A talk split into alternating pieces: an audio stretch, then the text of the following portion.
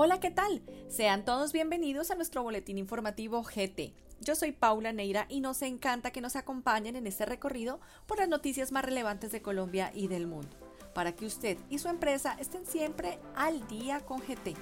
Iniciemos nuestro recorrido con las noticias del área legal.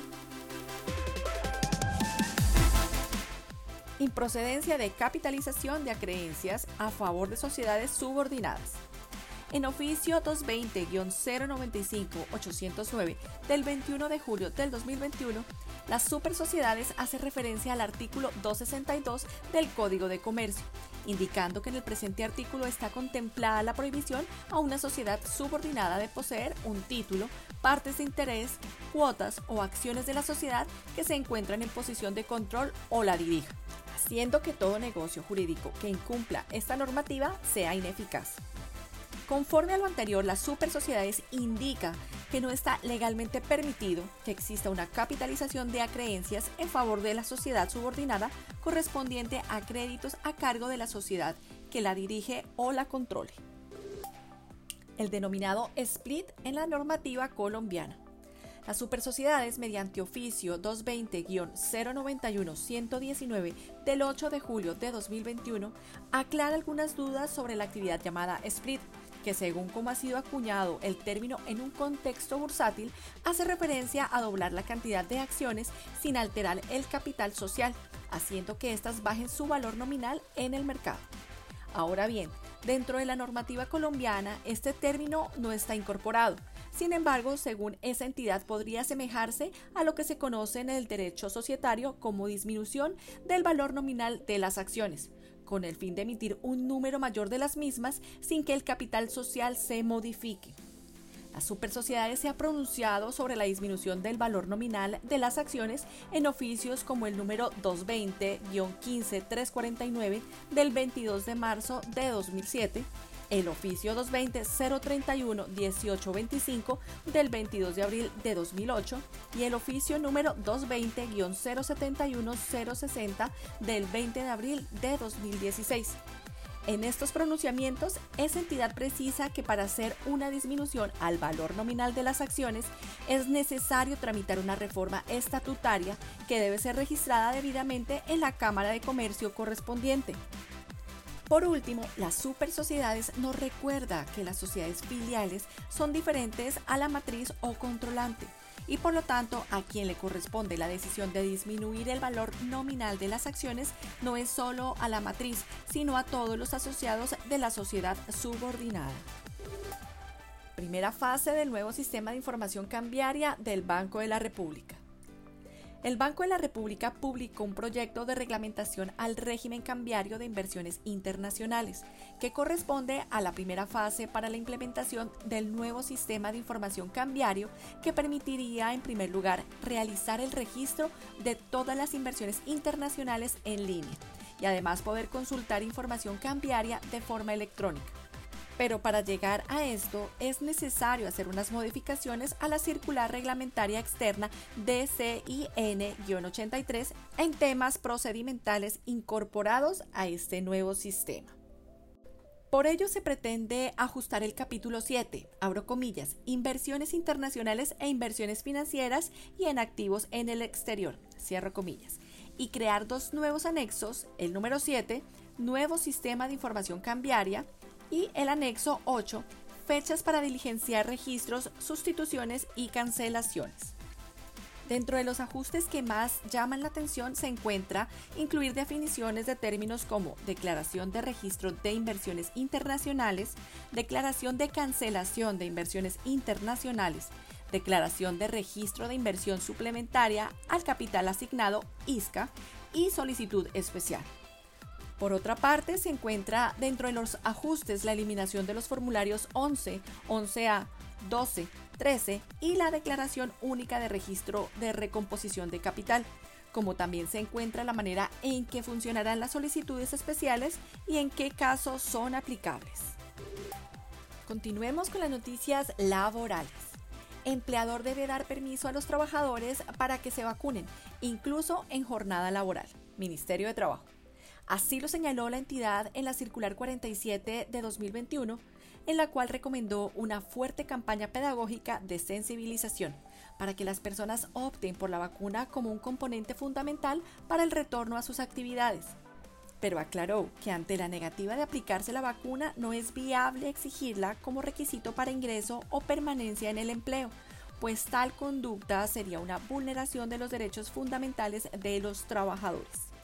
Además impartió instrucciones para los empleadores quienes deberán 1 promover e impulsar la vacunación de sus trabajadores, garantizando, propiciando y promoviendo su asistencia a los puestos de vacunación aún dentro de la jornada laboral, otorgando los permisos requeridos para ello. 2. Implementar las medidas contenidas en la Resolución 777 de 2021, nuevo protocolo de bioseguridad y demás normas pertinentes. 3. Adelantar las acciones para proteger la vida y la salud de sus trabajadores, ajustando las medidas que garanticen las actividades laborales en condiciones seguras y estableciendo mecanismos que mitiguen la propagación del COVID-19. Contrato sindical no puede usarse para camuflar tercerización ilegal.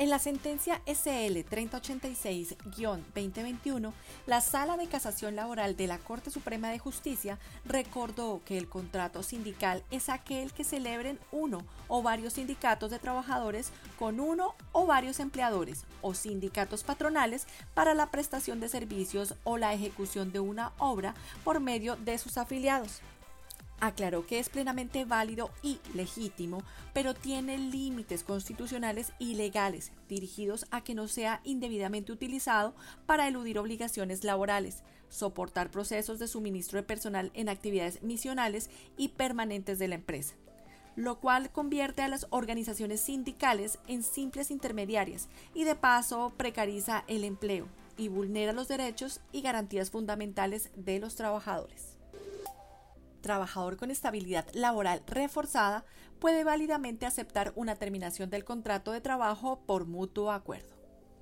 Así lo indicó la Corte Suprema de Justicia, Sala de Casación Laboral, en la sentencia SL 3144-2021, al recordar que la transacción no exige ninguna formalidad especial, como celebrarla ante el Ministerio del Trabajo, y que en términos generales se requiere que exista el libre consentimiento de ambas partes.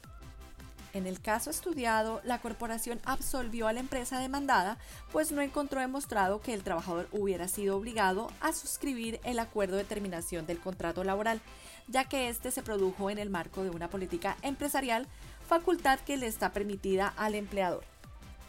También descartó que la discapacidad mental del demandante afectara su facultad de negociar y firmar el acuerdo de terminación del contrato, pues no se demostró que tuviera afectaciones psíquicas o psicológicas y en todo caso precisó que la facultad negocial de la persona no se afecta por cualquier alteración psicológica, sino que debe tener la entidad suficiente para alterar su capacidad de juicio y además estar debidamente probada con los médicos idóneos.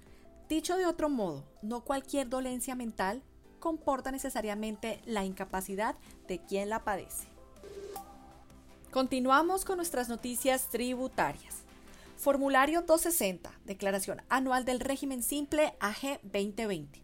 Según resolución 000071 del 11 de agosto del 2021 emitida por la DIAN, se prescribe el formulario 260 para la declaración anual del régimen simple para el año grabable 2020. Algunos de los cambios que trae dicho formulario en comparación con el del año grabable 2019 son la información del renglón 43, componente ICA territorial anual, tendrá que ir discriminada en la hoja 2 del formulario. Se adiciona el renglón 59, total saldo a favor por impuesto simple. Adiciona en la casilla 80 y 91 para informar el posible saldo a favor en la liquidación del impuesto nacional al consumo de comidas y bebidas, entre otros. Anexo técnico 1.8 Facturación electrónica. La DIAN, mediante comunicado de prensa, recuerda a los facturadores electrónicos que la fecha máxima para realizar los ajustes de la versión 1.8 del anexo técnico de la factura electrónica, el cual fue adoptado mediante resolución 00012 del 9 de febrero del 2021, es el 18 de agosto del presente año, según quedó estipulado en la resolución 000063 del 30 de julio de 2021. Por lo tanto, a partir de dicha fecha, si no cumplen con los requerimientos, serán objeto de rechazo por parte de la DIAN. Deducciones, contratos de importación de tecnología. Concepto 913 DIAN. La DIAN, a través del concepto 913 del 23 de junio de 2021, aclara que la procedencia de las deducciones generadas con ocasión de los contratos de importación de tecnología estará supeditada a la realización de dichas erogaciones con ocasión del término de duración y ejecución del contrato en mención. Aspecto que se define al momento de su registro, tal y como lo señala el artículo 3 de la resolución número 62 del 2014 teniendo en cuenta la resolución número 62 del 2014, por la cual se reglamentó y se estableció la forma, contenido y términos para el registro de los contratos de importación de tecnología junto con el manual de registro del mismo. Procedimiento para la declaración informativa de precios de transferencia.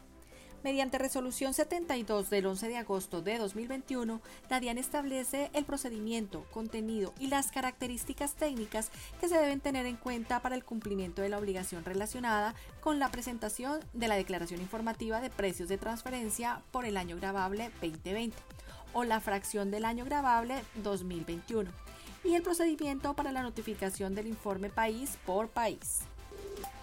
Hasta aquí nuestro boletín informativo. Para saber más sobre estas y otras noticias, los invitamos a visitar nuestra página web www.grandthornton.com.co en la sección Boletines. Los invitamos a escuchar nuestro podcast sobre reducción de la jornada máxima legal, Ley 2101 de 2021, donde nuestra experta Aura Rivera, senior de servicios legales, nos contará a profundidad sobre este tema disponible en su plataforma favorita desde el viernes 27 de agosto. Al día con GT lo acompaña a donde usted vaya. Hasta la próxima. Los boletines generados por Gran Tortoso solamente informativos y no configuran asesoría de ningún tipo de manera que no nos hacemos responsables por la interpretación o por el uso que se haga de estos. Las noticias publicadas pueden estar sujetas a cambios.